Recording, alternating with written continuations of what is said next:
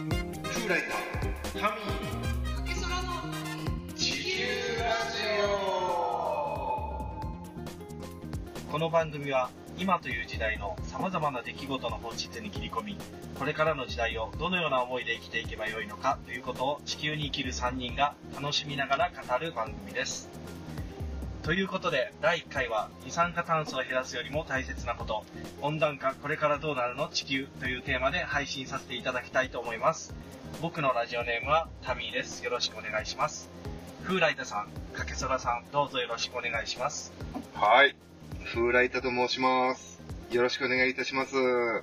そして、はいはじめましてかけそらですどうぞよろしくお願いいたしますちょ、ちょっと待って。はい竹園さんはいあの、風来太とか、タミーとか、はいはいなんか名前ってわかるじゃない かけそらって何どっから来た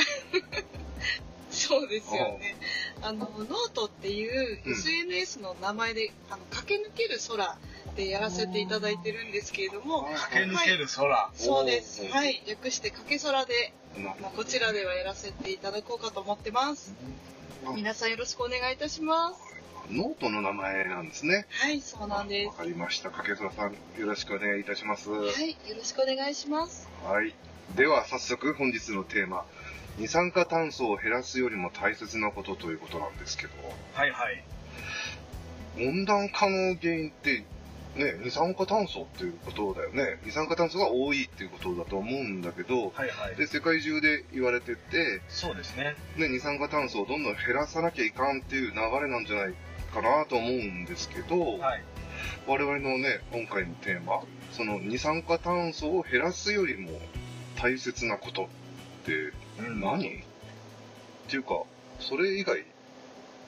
ないでしょだってさ、減らす方向でしかないじゃん。だかはいはいはらい、びっくりしちゃったんだけど、うん、なるほど確かにあの、うんこのテーマは非常に斬新斬新かだつ地球ラジオならではというあそうだよな。まあ、普通ならね、二酸化炭素減らそうってなるとこなんだから、地球ラジオ、このね、地球ラジオならではっちゃならではだよね。なんかだいぶチャレンジだよね、これ。はいそうですね、うんあのチャレンジングなテーマだチャレンジング。チャレンジングうんチャレンジング。それでは早速切り込んでまいりましょうまずはじめに今地球ではどんなことが起きているのかかけそばさん教えていただけますかあ、来ました。掛倉さん、出番ですよ。はい、はいよろしくお願いしまおす願いします。はいライタさんはい。今年の夏はもう本当暑かったですよね暑かったいでやすちょねちょちょちょちょちょいや、暑かった、本当に。ハミーとかさ、みんなはほら部屋の中でエアコン効いてるとこだったけど、俺なんか外にいるから、ああそうですねものすごいのよ。あの、おひいさんが。おひいさんがショックだから、もう。かってくるからね、ほんと暑い。ここ数年特に。確かにね、うんもうおひいさんすごかったですようんね、すごかもったう35度とかね普通にありましたよね暑い日ね。あの岐阜県の多治見市ではうん40.2度っていう日もあったみたいなんですよ、 40度超えてたんだ。はいそうなんですもあうー夏にね猛暑っていう日がすごく続いちゃったりするのがだんだん通常にはなってきてるんですけれども、そうだねまず温暖化で、うんあの温暖化が原因で起こって困るっていうのが、うん気候変動まあ異常気象というものなんですが、はいは最い近よく聞くね。んそうで。すねはい、まあ、例えば連日大雨が続いたりとかうんあ。とゲリラ豪雨とかい土砂崩れとか、うんまあ、日本各地でも結構ね大きな被害とかが出て悲しいニュースありましたよそうね。ね。あの、この間もね、熱海とかでね、そうです大変ね。事故っていうか、あれがあったよね。はい、そうなんですよね。日本でもね、そんな40度超えちゃうところとか、土砂災害とか起きてるっていうのから、もう、この、日本以外の世界ではどんだけ起きてるのかね。そうですね。もう実はね世界でもね異常気象っていうものは今年も結構起きてるんですやよっ。ぱり。はい。あの8月30日に、うん。北米のルイジアナ州でうん巨大ハリケーンアイラが発生しましてでそのルイジアナ州から結構離れたニューヨークでも地下鉄に浸水があったりとかうんあと中国の河南省ではうんうん7月17日にうん1000年に一度と言われる大雨で洪水が起こりましてはい1000年に一度そうなんですよ1000年に一度だったんですね。そうなんですよ、すはいもう被害がね尋常じゃないんですけれどももう5月から21河川で洪水が起きているそうなんですよなんかいろいろ起きてんね。そうなんですよでまた去年もねそうだったんですが、うん今年は世界で大熱波が起こって森林火災なども増えてきてるんですね大熱波はい特に驚いたのうんがカナダのリットンという小さな村があるんですが、はいはい。そこで6月29日にはカナダ史上最高気温うん49.6度を記録されたそうで49.6度。はいそうなんですもう暑すぎてやばいな、それ。はいもう空気が乾燥してしまって、うん。結果大規模な森林火災になってしまって、うんなるほど。はい、でも住民がその火災に気づいてからほんの15分の間に村の90%が消失してしまったそうなんです。 15分ではい、という間じゃん、それ。そうなんですよ。 90%以上。そうなんですよ。やばもい。う15分で。で、うんまあ元はといえば、あのうんカナダって世界でも寒い方の国ですよね。うん、そうだね。なはいんかそんなイメージある。そうですようね。ん。で、まあ通常はだいたい日本なら仙台くらいの気候なのあで、、そうなんだ。はい仙台とカナダってじゃあ似てるんだね。そう似てるんですようん気候がで夏でも、ね、涼しいんですけども、まあそのクーラーとか、ね、そういった冷房機器を持ってる家庭がほとんどなかったそうなんですよいやー、ここまでの暑さはさすがに想定してなかったでしょうなねる。ほどね。そうですよねあーまさか49.6度になると思わないですよねしかもねこの大熱波によってうん水面も51.7度に達したとも言われてまして水面の方が暑いんです。そうなんですよやばい。本当だ。 はいなので今回の大熱波ねもうなんとね約10億匹の生物が死亡してしまったと推測されているそうです。 51.7度って、はい。熱湯風呂どころじゃないね、 そこうれね。で絶すね。滅だね、もうこれねはい、生物なんて。ああ、なるほど。そうなんですよ。うんまあ仙台でね49.6度あったらもう事件ですよ事ね。件だね、もう事件。ねえもう聞いてるだけであの未曾有の現象が起きてるんですけれども、うんはいこの温暖化による異常気象は今や気候変動ではなくて、最近では気候危機とも言われ始めています。うわ気候危機はい溝はい。もうなんかその言葉自体でも切羽詰まってる感じするよねでもさそうあの今を聞いてて思ったんだけどさ温暖化は温暖化ってさはい。言うじゃないあの俺がちっちゃい頃なんかはさ、はい。夏は確かに暑い日はあったけど、はい。まあ、30度前後くらいでだはい。はい。からあの頃だから1980年代の話だねはい。はい。その頃あんま温暖化とかって、まあ、子供だったからかわかんないけどはい。あんま聞かなかったような気がするんだけど、温暖化っそうですていつ頃からこういう問題になってるのかそうですね。あうの、ん確かに昔は熱中症で人が倒れるというのは、なうん。今ほどはなくてですね、はいはい。けれどもあの実際にはですね、あの熱中症の死亡者数っていうのはうん。 20年で7倍に激増しているそうです、はい7倍7倍。ここでクイズですほう。ライタさんうん。この温暖化が問題とされるようになったのはうん。いつからだと思いますかもうこれ俺が聞いたことを俺、ま、逆に今クイズで言った まあいい。 えっと、お答えください。 100年ぐらいはいはい。100年ぐらいじゃないのライタさん残は念いはいまず温暖化が始まったと言われているのは18世紀半ばの産業革命の開始以降と言われていますうん。うんただこの時は温暖化しているとは一切言われていません、産業革命なんだ。はい、うん。うん。ではいつから温暖化が問題とされるようになったのかかけそらさんいかがでしょうか来ました。はい。出番みですよ。さん、はい、かけそらです。はい。はい。いつからあの温暖化が問題とされるようになったかと言いますと、うんあ時は遡りますがそ、りゃそうだわ。はい、1970年代にあの科学の進歩でうん地球の大気の仕組みについていろいろと証明され始めたんですよあ科ね。学でね、いそうろでいすねろ分かってきたから。はいあー発達しなてるほど。で、あの1985年にうん。オーストリアの世界会議フィラハ会議というものでようやくやっと二酸化炭素による地球温暖暖化の問題が大きく取り上げられるようになったそうです。そうなんですよね。 1985年っていうことは、えー何年前だ意外と最近だね。はい、うん、俺子供の頃くらいだ。そうですね、もう意外とね、ほんと最近の話で、36年前くらいからやっとはっきりくっきり温暖化していると言われ始めまキしリたッ。キリね。はい、はいそうですね。で、産業革命以前の濃度は過去数百年にわたってうん 278ppm 程度で空気中の二酸化炭素はわずか0.003%しかなかったんですが、あの日本の人工衛星イブキうん観測によりますと、はい、今年2021年8月にはう地球の全大気の平均濃度値が 414.2ppm となっておりまして、まあ、去年と比べて、ね、毎年 2.5ppm ずつ増えてるんですね、んまあ、つまり徐々に増えてきておりましてうんうん産業革命以前の平均値よりも48%増加しているそうなんです、ほうはいなんかまあ PPM っていうのもちょっとピンとこないけどあ のよん最後のね48%も増加してる、その産業革命からのそ平,、うですね平均値だねこれははいはい。 48%も増加してるっていうのが異常な数値だねこれねそうですよね。あ約1.5倍も増えてるっていうことですね。 1.5倍になるんだ、はい。ここでですね、問題なのは、うんこの数値の上昇は、うん、私たちの世代で急激に起きているっていうことなんですね。俺たちの世代ではい。やばいねこれ責任重大じゃん、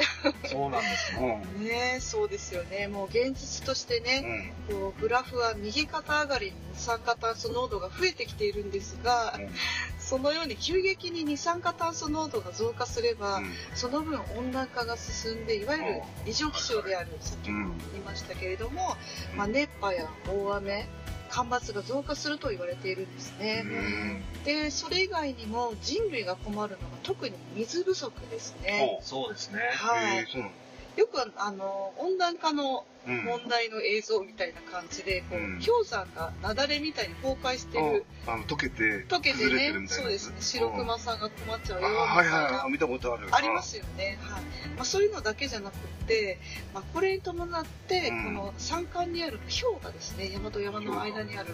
あ川とか氷の川そうそうですねうんもう溶けてきておりまして、まあ、生物に必要な淡水が、まあ、それが凍ってたのがだんだん溶けて海に流れていくと、うんうんまあ、必要な淡水が不足してきましてはいはい。で20億人分の水が不足するとも言われてるんですね。なるほど、はい、で直近だと来年の2022年には、うんキリマンジャロってあるじゃないですそうなかん。じゃろはい、そこ、まあ、コーヒーとかでも有名ですけどうんも、はあいはい。そこの氷河が消滅するとも言われてますので、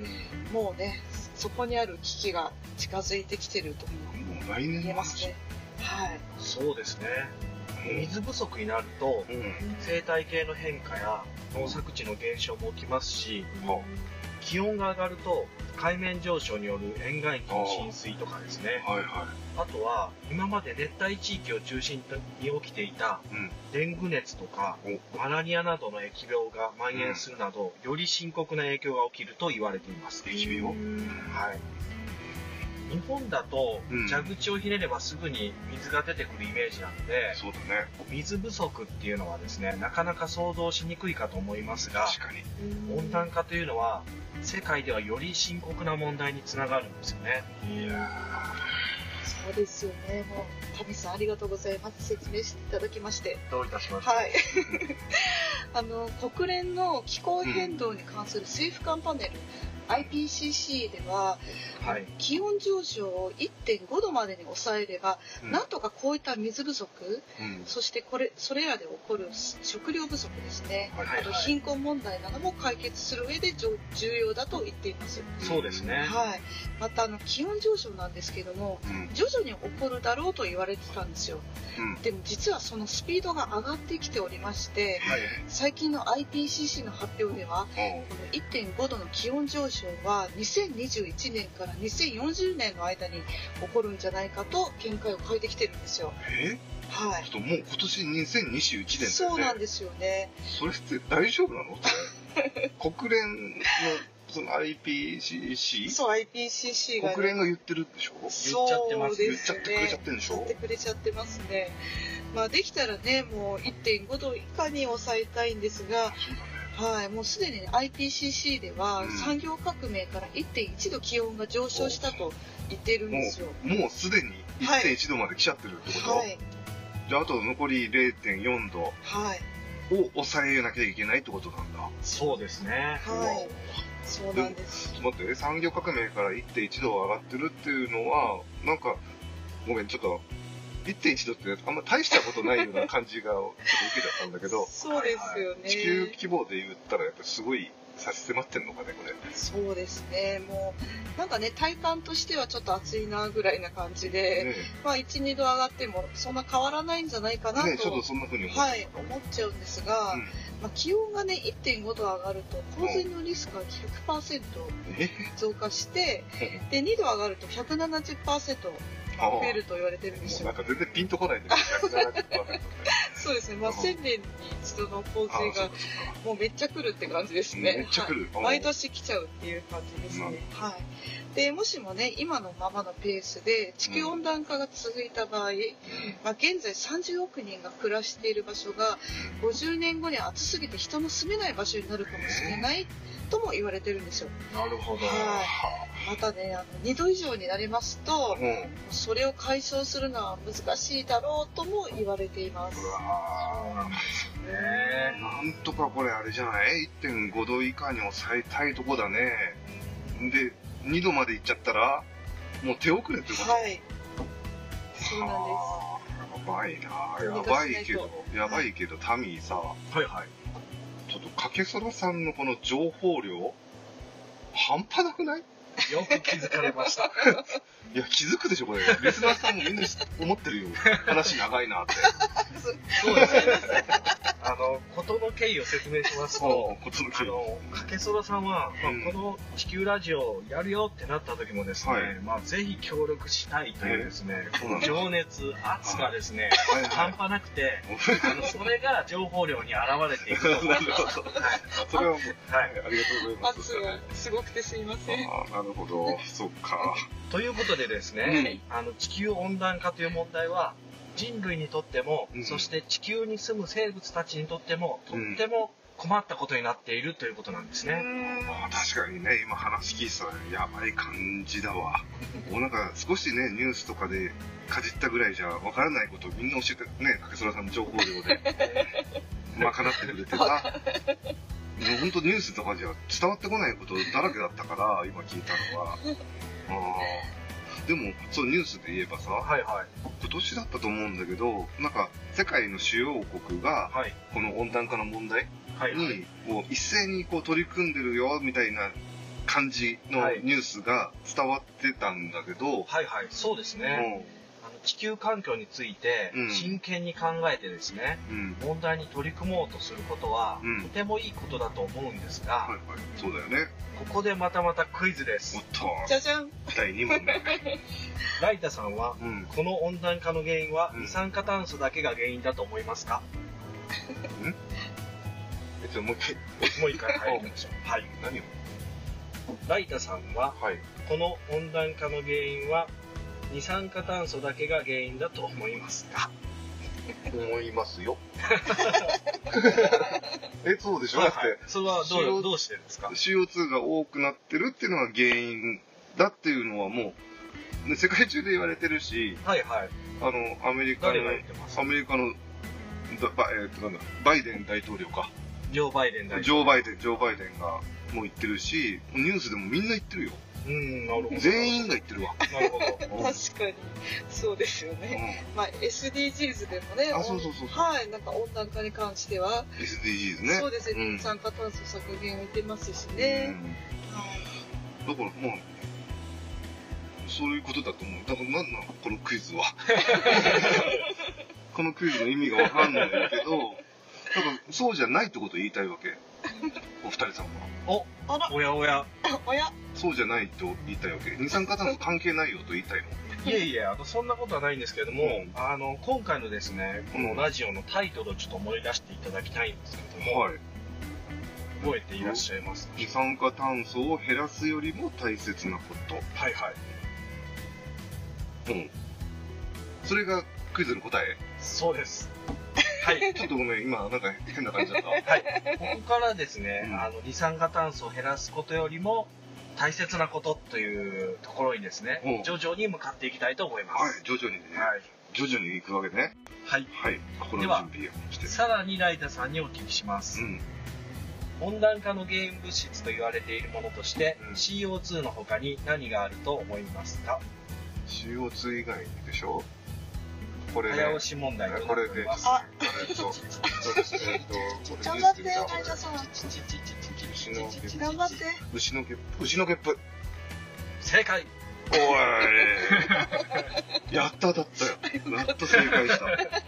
牛のゲップ。そうですねななんていうあれか知らないけど。はいはい牛のゲップ、うんつまりメタンガスもあ原因の一つとして言われていますね。そうそうそうそうメタンガスねはい。はい温暖化の原因はですねうん。二酸化炭素やメタンガスなどのうん温室効果ガスの排出によるものと言われております、ははい、ここまでよろしいでしょいはい。もう大丈夫。よろしいです。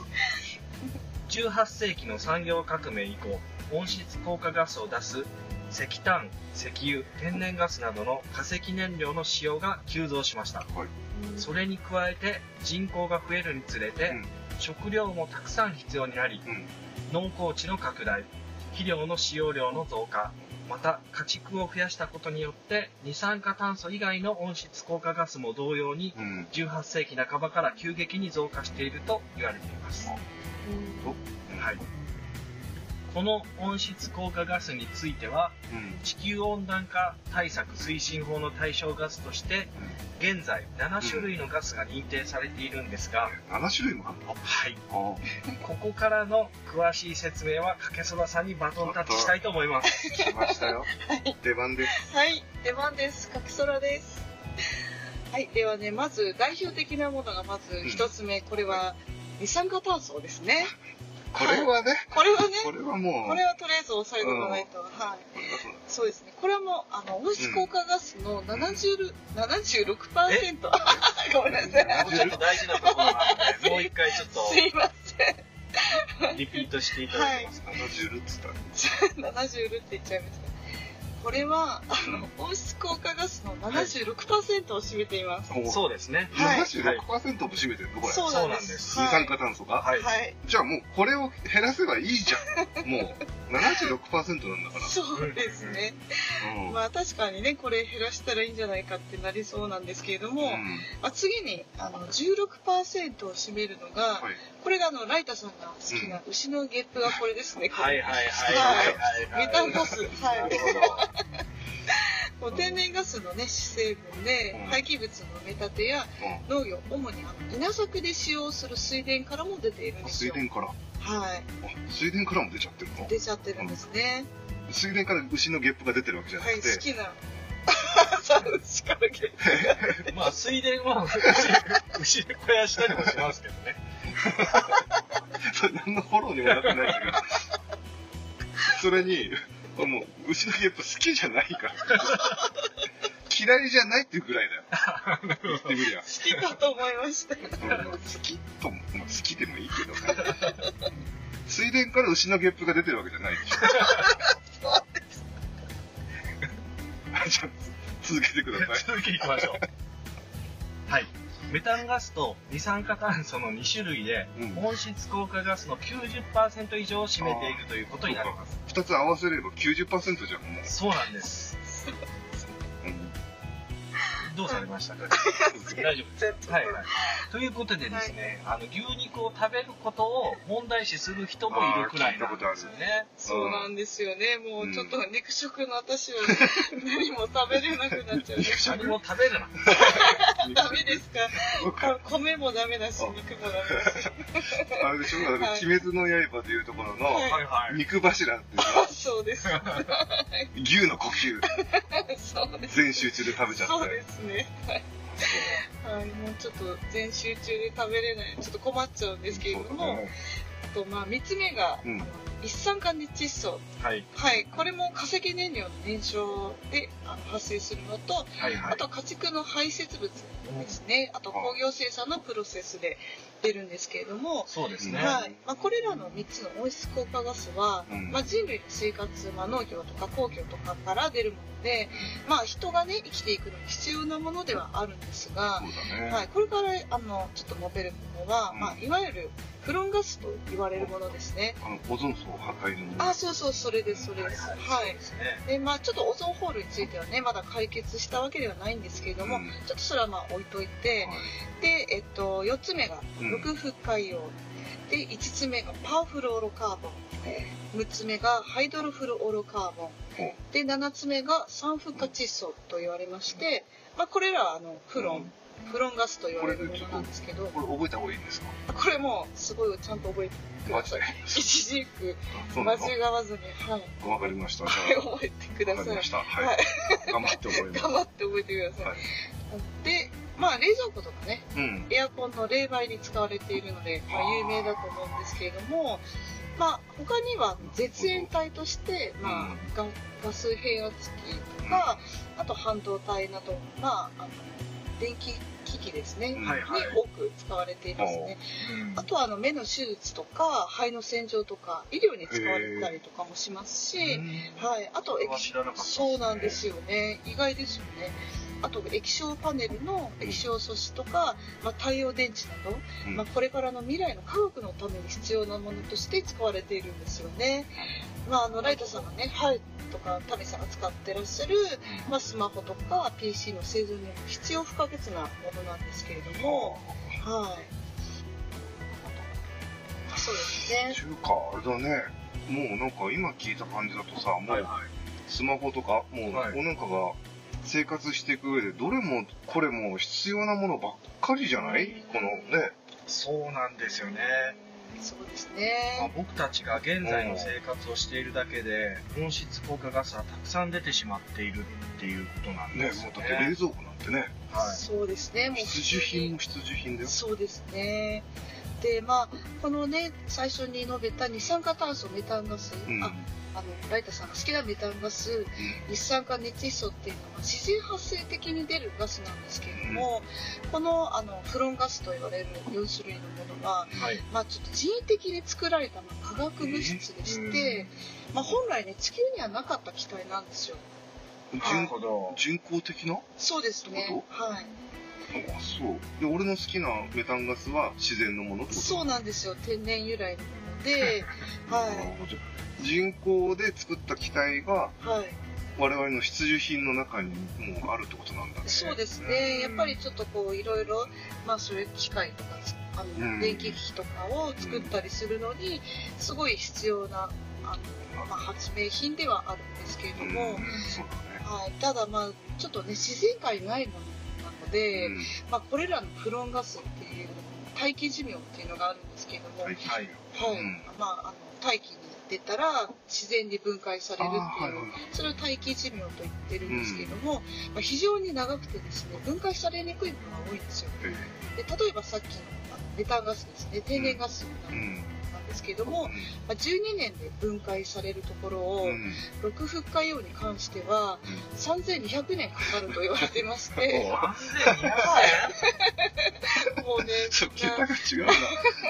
ずずっとそこにとどまっちゃうというか、おまあ、う自然に分解されるまで非常に時間がかかるんですよね。いやーそうかちょっとびっくりだね、はいまあ、確かにね二酸化炭素の排出量に比べると、うんまあ、これらはまだ量としては少ないんですけれども、はいはいまあ、だんだんちょっと科学の進歩とともにうんあとまあいろいろね今リモートとかでいろいろ PC がたくさうんん使われたりもしますよね。確かにはい、まあ、だんだんそういったもので使用量が増えてききておりまして、うんはいまあ、これらのね、まあ懸念されるのはこれらの温室効果ガスは二酸化炭素を1とすると、はいまあ、25倍からうん1万7340倍ほどの温室効果があると言われてるん そでうか、そうか二酸化炭素を1にすると、はい、 25倍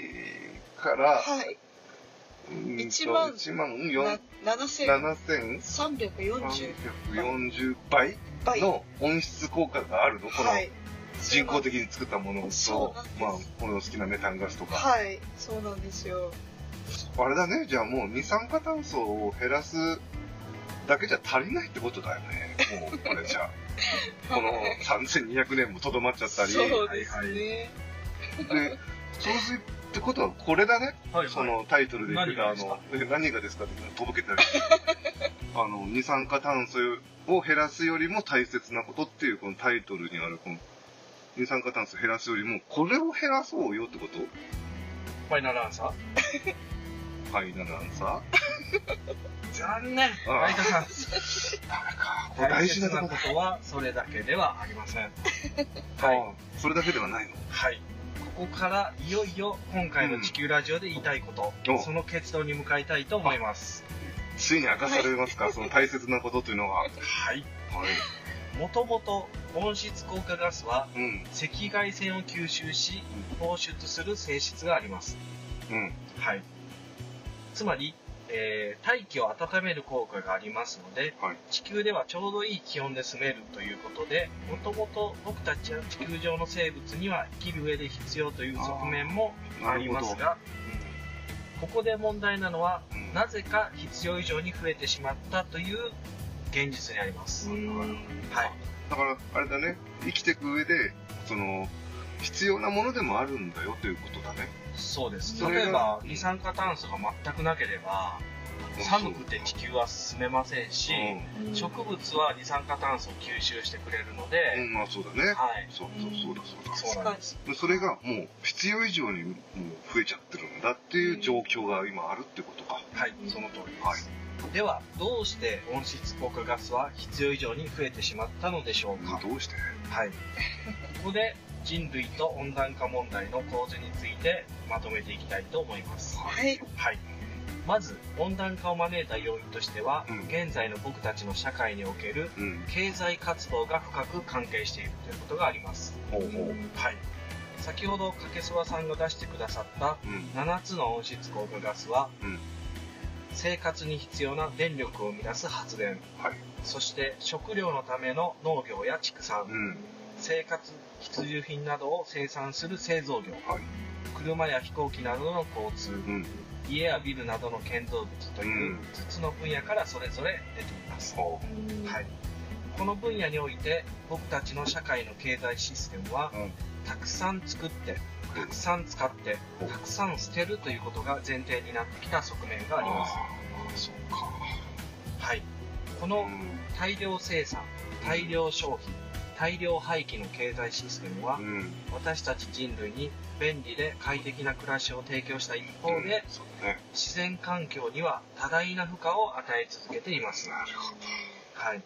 その結果僕たちの社会と自然環境との調和が崩れど。うん。このままでは地地球のですね私たち人類の生存そのものが脅かされる可能性が出てきているということなんですねうんどれもね、これも、今の、ね、我々のこの生活でもう普通にしていることっていうのが、はい自然環境を壊しちゃったりして、ああ、なるほど、まずいね。そうですよね。まあ、あの今年ね8月になって世界各国の科学者で作る国連の IPCC、はい。 IPCC はい IPCC そうですね気候変動に関する政府間パネルも地球温暖化の原因は人間の活動活動だと初めて断定したんですよね。あ、そうなんだ。そうなんですよ。国連が、その IPCC だっけは IPCC もうあ覚覚ええちちゃゃっいたましたよかった。その IPCC も、はい国連も言ってるの そういうふそううにですね。はいそうなんです、人間の活動だって。そうですこのですねうん人間の活動によりう生んみ出されているその他の問題としてはですねはい。例えば自然の循環サイクルを超えた森林伐採はい。海を汚す海洋ゴミほ畜産をめぐる問題う。うん。フードロスはいは衣い。服ロスなどほう。も挙げられるのではないでしょうかほうんうう。んはいなるほど。フードロス。はいもう一度先ほどの温暖化問題の構図を短くまとめてみたいと思うんですけれども、はい。人類にですね恵みを与えてくれているうん地球資源を必要以上に浪費してうん。 CO2 を大量に排出した結果、現在は気候危機という反作用になって人類に帰ってきていると言えるのではないでしょうかはい、なるほいかがでしょど。はい。なんか、俺フードロスって今言ってたでしょはいはいフードロス。フードロうス。はいはい聞いたことあ聞いるたことあるある。あの、ニュースでね、はいやはいってて、なんか温暖化の問題にも、なんかこう絡んでくるよみたいな報道されてたけど、うんそうですねまあそのニュース見た時も思ったけど、はい、これってさ、もう全部人間の欲望だよね。うん、そうですねう確かにん。なんか便利さとかをこう追求してはいは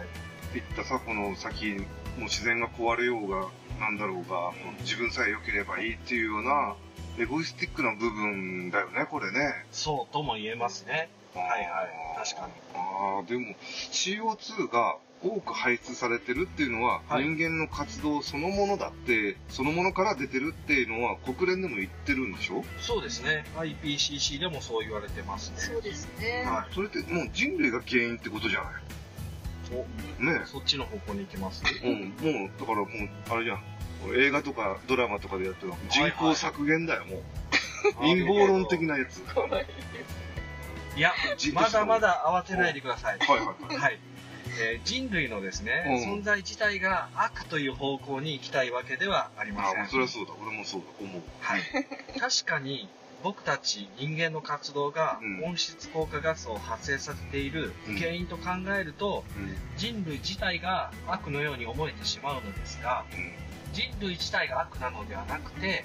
それよりも僕たちが気づくべき原因があるのではないかと地球ラジオでは考えています、うんはい、それはですねもう一声しないと見えてこないということがあるんですもう一声はいもう一声ですね。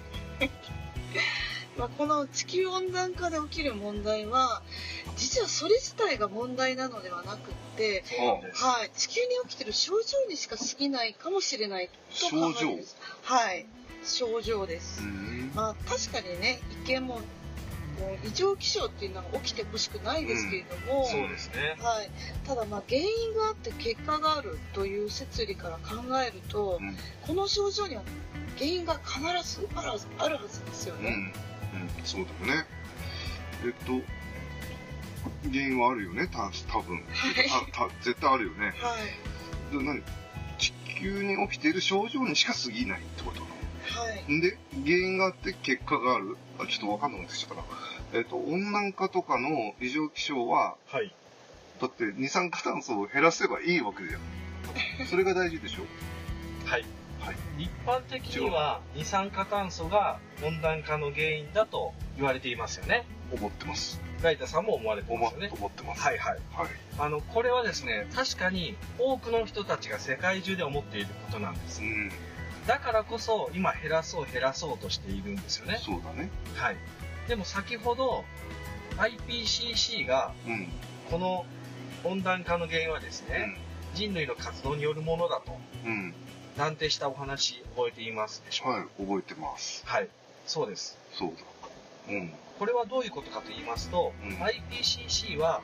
その二酸化炭素やうん温室効果ガスを出している原因はうん人間の活動によるものと断定するっていうところまで来たという話うん、そうだね。はいはい。確かに二酸化炭素を減らせば解決と思われるかもしれませんはい。先ほどもうん。言ったようにうん。はい、そして二酸化炭素を減らす取り組みも大切なことではありますが、はい僕たちが考える二酸化炭素を減らすよりも大切なことというのは、はいはいはなぜ人類は地球温暖化気候危機と言われるほどまでにい。うん。異常な量の二酸化炭素などの温室効果ガスを出してしまっているのかそこを考えることが解決への道につながるのではないかと考えていますうん。うんまずはそこに気づきませんかということですねここに気づかなければいくら二酸化炭素を減らしたとしても地球や私たち人類は変わらないのではないかということですそうか。CO2 を減らそう減らそうってみんなやってるけど、はいなんでこんな問題になるほど、たくさんの CO2 を人類は出してしまってるのかっていうことそうですそそううでですすはいはあ、そんなこと考えなかったな、今まで。ああ、なるほど。地球ラジオでは、じゃあ、CO2 を大量に排出しま、してしまってる人間の活動の原因、はそい、こを考えようってことはい、そうですね、まああらゆるものには原因があって結果があるっていうことなんですよね、で、まあ、ここで一見ちょっと複雑に見えるこの温暖化問題についてはい。はっきりくっきりさせる考え方と切してり口ねはい、この原因と結果の法則をもとにちょっと整理したいと思います。はよろしくお願いします。はい。はいあライタあ。さ、うんこん。の原因と結果の法則ってご存知ですか？因果応報とか。 あ、そうそうそうですね。ははい。あの仏教とかでね、はい因果応報っていうふうに言われてますいよね。あと他にはこう自分で蒔いた種は自分で刈り取るとうん。うん。か、はいはい。言あとうこね。う自業自得とか、はいはいまあ最近ではこうブーメランとか、あーブーメランね。はい。なんか、うんちょっと SNS とかでもね、そうそようくそ使うそわうれ。る言葉ですよね、最近。そうですよね。そのまああまり良くない感じで使そうわだねれたりとか、はい、うん良くないことが起きた時に使われやすいのかなっていうイメージなんですけれども、はいはい。本来は悪い意味というだけじゃなくって、はいはい。まあいい原因をがあればいい結果がありますよと。はうい。ん。で悪い原因には悪い結果が起こっちゃいますよっていう法則なんですね。なるほど。はい。まあ結果が先にあって原因はないんですよね。うん確かに。はい、必ず先に原因があって結果があるということがあるんですあが、ーまあ、ちょっと今までねこうんう温暖化の原因、うんはいまあ、二酸化炭素とか、まあ、温室効果ガスについて話してきたんですけれども、はい。まあ、温暖化になっている結果に対しての原因は、まあ、二酸化炭素の排出量が多いっていうことですよね。そうです原ね。因としましてはね、はいはではその二酸化炭素が多く出てしまっている結果に対する原因はとなりますと、うんうんまあ、あの IPCC もおっしゃったように、まあ、人間社会の活動あーそうかそうがか原因ですと。うんではそうなってしまっている人間のうんうん社会の活動の原因は一体何なんでしょうと、まあ、逆に、ね、こう突き詰めていくとその原因が見えてくると思うんですよね逆を追っていくというう、んはいそうですね。うんはいまあ少し整理しますと、もうちょっと整理してはいはいい。まあ温暖化が起きている原因はうん CO2 がたくさん出てるんですよ。はい CO2 がなんでたくさん出ているかっていうのは人間の活動が原因あであす。そうだじゃあ人間はなんでそんなにたくさん出してしまってんのっていう、ああそさうだらそうにだその奥まで地球ラジオでは見見ていきたいっていうのがあるんですよね。ああなるほどはそうい。いうことかはい。これはですね、あの地球ラジオの目的と関係してくるところなんですけれどもう、ん地球ラジオではうん地球温暖化問題の根本的な解決のためう、んこの原因結果の法則に基づいて、うん本当の原因にたどり着いてですね、どの経緯はいうん温暖化問題の真の構造を明らかにすることで、僕たち地球人がですね、うんこれからどうやって生きていけばいいのかというところまで考えていきたいと思っています。はいなるほど原因結果の法則を使ってこのも温暖化問題の構図を示すとはい。はいあーなるほどねだから結果があって原因があってってこう突き詰めていく段階的にというか順繰りにそうですね。根まあ本原因と的なと結ころ果がまあ繋がっているってことですつなね。がってるってことかそうなんですあーなるほどねでもちょっとごめんねはいはい。まだはっきりすっきりしないのがさはいはい。今世界で取り組まれてるはい CO2 削減の活動っていうのはあるじゃない、はいはい。あれってのは無意味なのそれも大切なことではあります。そうだよね、はいだって CO2 がなくなれば気温が下がるんだし、はいはい。これをやることであのなんだっけサスサスティサスサステナブルサステナボ ーサステナボーができるかもよなるほど。そそうれでだすよそれだけだってかけそらさんいかがでしょうかそうですね素晴らしいです、ライトさんえ洞察力が素晴らしいですあ発音がじゃなくて、うんそう発音も素晴らしいんですけど、まあ、確かにねそのうん CO2 削減の活動っていうので、うんまあ、いろいろねあの世界各国でやってるかと思うんですけど、うんまあ、今脱炭素っていう動きあはいはいはい出てきてる聞んでいすたよかあね、ここれニュースで見たわ見ましたあれやってますよね、そうですね。はいまあ、そういった、ね、こう温暖化の症状を抑える、まあ、二酸化炭素削減の取り組みっていうのは、うんはいはい。まあ、地球環境とか、はいあのこととかあと我々人類のしてきたことですね、うん。まあ、そういったものを見直す機会としてはとても重要なことだと思いますのまあ、で、そうかもしれないね。はいまあ、次回はね今現在の世界の取り組みについて少し触れてみましょうかねう。ん。なるほど。はい、もう、じゃあ、いよいよ次回の話ということで、はい、はいはい。もういよいよ、あれですね。で、お時間が来ちゃったという感じなんで、そうですとりあえず今回のちょっとまとめというか、はい自分なりに、いかがでしたか、うーんとね、はい最初はさ、もう、どんな話が聞けるのかなと思って、ね、かけずらさんの情報量半端ないところから始まり、混乱はなかったですよね混乱は、うん、途中がそのあの今回ね原因結果の法則っていうなんか目から鱗が落ちかけたわ